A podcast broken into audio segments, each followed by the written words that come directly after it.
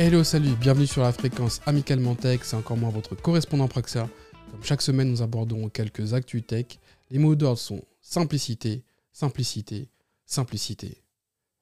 J'ai sélectionné aujourd'hui quelques sujets sur le fil que je voulais partager avec vous, qui me semblaient être intéressants, tels que les élections présidentielles dématérialisées, une nouvelle et quelque part 19e licorne française, et comme d'habitude, quelques définitions. Mais avant tout, commençons par le premier sujet. Les élections présidentielles dématérialisées.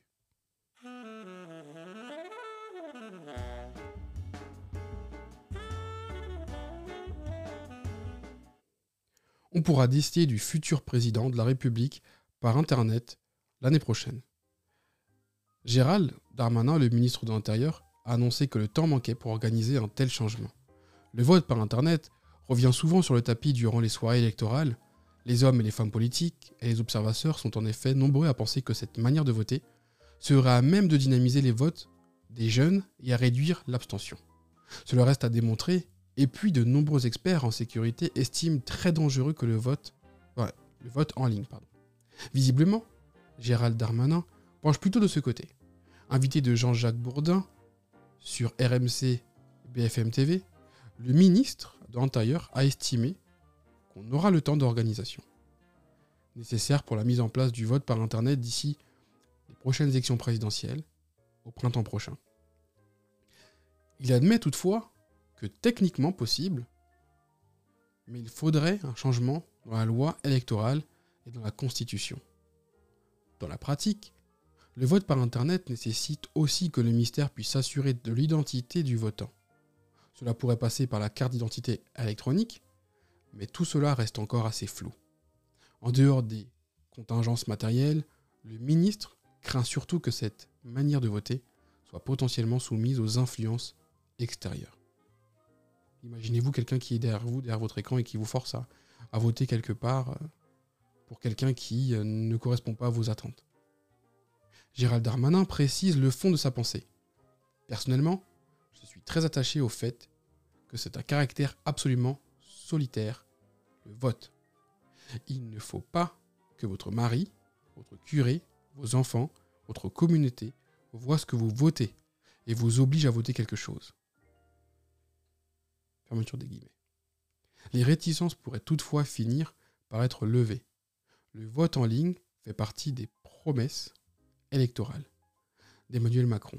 S'il devait être réélu, cette proposition deviendra sans doute sur la table. C'était le premier sujet que je trouvais intéressant puisque on se rend bien compte que certains pays adoptent déjà depuis quelques temps le vote par enregistrement dématérialisé ou par Internet ou par téléphone ou par PC.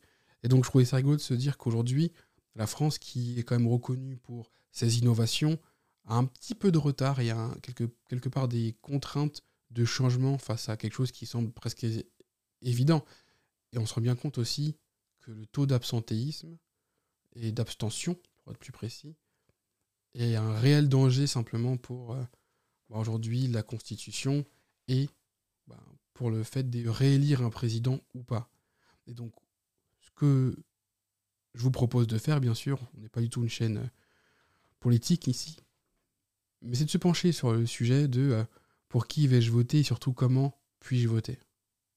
C'était un peu le premier sujet que je trouvais un peu rapidement, je trouvais ça rigolo, puisque n'oublions pas que cette chaîne est avant tout faite pour parler tech, et que le vote par Internet serait carrément une révolution technologique dans un système assez ancien.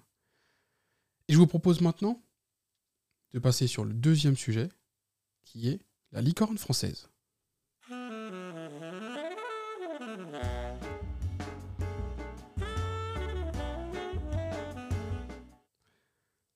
Swile, start-up spécialisant les avantages aux employés, a levé près de 175 millions d'euros et devient la dernière licorne française. Swile, jeune entreprise montpelliéraine, est actuellement sur une trajectoire stratosphérique, selon TechCrunch. La start-up vient récemment de lever 175 millions d'euros, soit 200 millions de dollars. Une somme qui catapulte sa valeur au-delà du $1 milliard symbolique. L'entreprise est donc la 19e à rejoindre le club très fermé des licornes françaises. Pour rappel, il s'agit que ces startups valorisées à plus de 1 milliard de dollars et non cotées en bourse.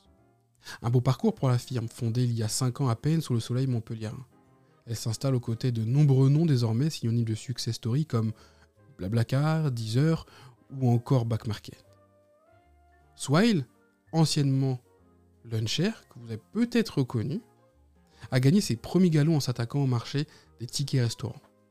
Elle propose aujourd'hui une carte de paiement à destination des employés qui permet d'accueillir des titres restaurants dématérialisés. La subtilité est que l'utilisateur peut associer sa carte à son compte bancaire courant. En principe, cela évite d'avoir à jongler entre deux moyens de paiement puisque ces cartes sont souvent assorties d'une limite quotidienne. Si le montant dépasse le plafond autorisé, le reste est prélevé sur votre compte bancaire. Un concept assez simple, en soi, mais malin, qui semble avoir rudement bien fonctionné. Il a permis à la marque de faire main basse sur 13% du marché français des titres restaurants, selon son président Loïc Soubéran, interviewé par BFM TV. Un chiffre qui pourrait même approcher les 20% dès l'année prochaine. Lors d'une interview, ce même président a expliqué qu'il ne comptait pas s'arrêter là et aller encore plus loin que la restauration.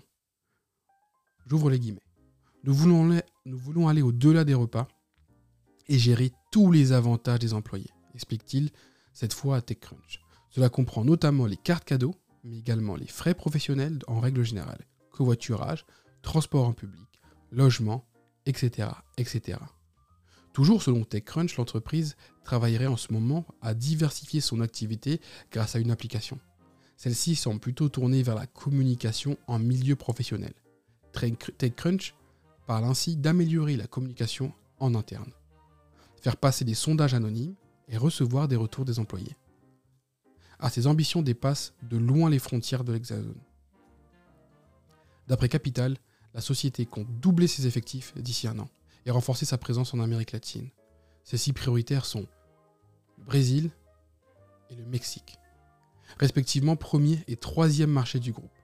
À terme, il compte également investir l'Europe du Sud et de l'Est. Avec une telle trajectoire, il sera intéressant d'observer sa progression dans les prochains mois. J'ai trouvé ça intéressant parce que c'est un peu rigolo, je les ai vus il y a vraiment pas longtemps. J'ai regardé justement l'interview du PDG. Et j'étais assez sympa de voir qu'une entreprise française se penche sur un sujet qui est quelque part très anodin, mais hyper important, c'est-à-dire éviter la démultiplication des cartes, des titres de transport, des titres de séjour, des titres cadeaux, etc. Et tout uniformiser quelque part sur un seul et même dispositif. La question qui demeure, c'est que je me pose comme ça, c'est qu'est-ce qui se passe quand je perds ma carte ou que je la bloque ? Dois-je faire opposition à tous les services ou est-ce que Swile centralise les demandes ? Ce sera intéressant à suivre et ils sont hyper enthousiastes et j'espère vraiment qu'ils iront loin sur le marché étranger surtout puisqu'on se rend compte que le marché français sait faire naître de belles entreprises et aujourd'hui, le but de ces entreprises, c'est vraiment d'aller conquérir l'étranger et faire rentrer un maximum de cash dans les caisses françaises. Je vous propose maintenant de passer au troisième et dernier sujet. Comme d'habitude, cybersécurité.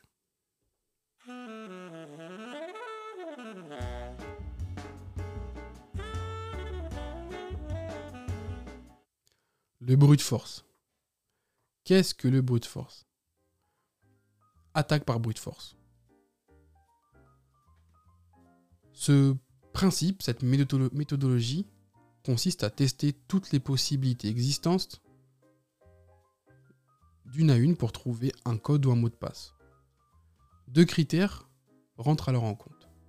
La complexité de la combinaison, car plus la combinaison à trouver sera complexe, plus il faudra tester de possibilités et donc y passer du temps. Un code à 4 chiffres peut être trouvé en un rien de temps, tandis qu'un mot de passe de 12 caractères est bien plus compliqué à deviner. Au-delà d'un certain niveau de complexité, l'attaque par brute force ne fonctionne plus, car le temps de calcul pour tester toutes les éventualités devient trop important.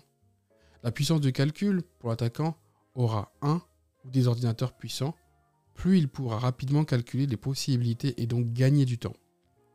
La plupart des portails d'authentification en ligne ont désormais des protections contre ce genre d'attaque.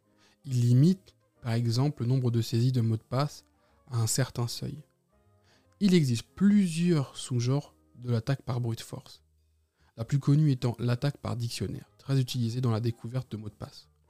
Plutôt que de tester toutes les combinaisons de chiffres et de caractères possibles, les attaquants vont tester les mots de passe les plus utilisés et leurs dérivés proches. Ainsi, ils ne testent pas l'intégralité des combinaisons possibles, ce qui devient rapidement infaisable, mais ils se concentrent sur celles qui ont la plus haute probabilité de fonctionner.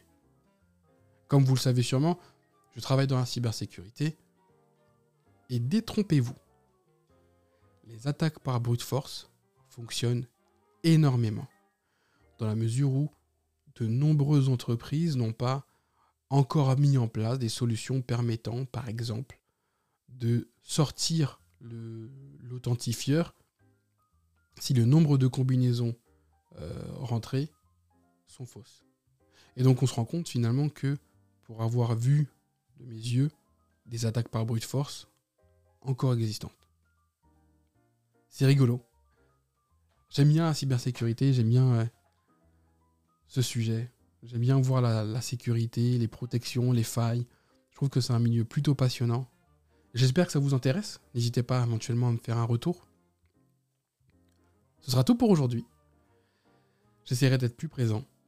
L'objectif maintenant, c'est de faire 2 enregistrements par semaine. Comme vous imaginez et comme vous vous rendez bien compte, j'ai essayé d'enrichir un peu le podcast pour faire en sorte que ce soit un petit peu moins monotone, que ce soit un petit peu plus chaleureux et que vous puissiez vous amuser plus.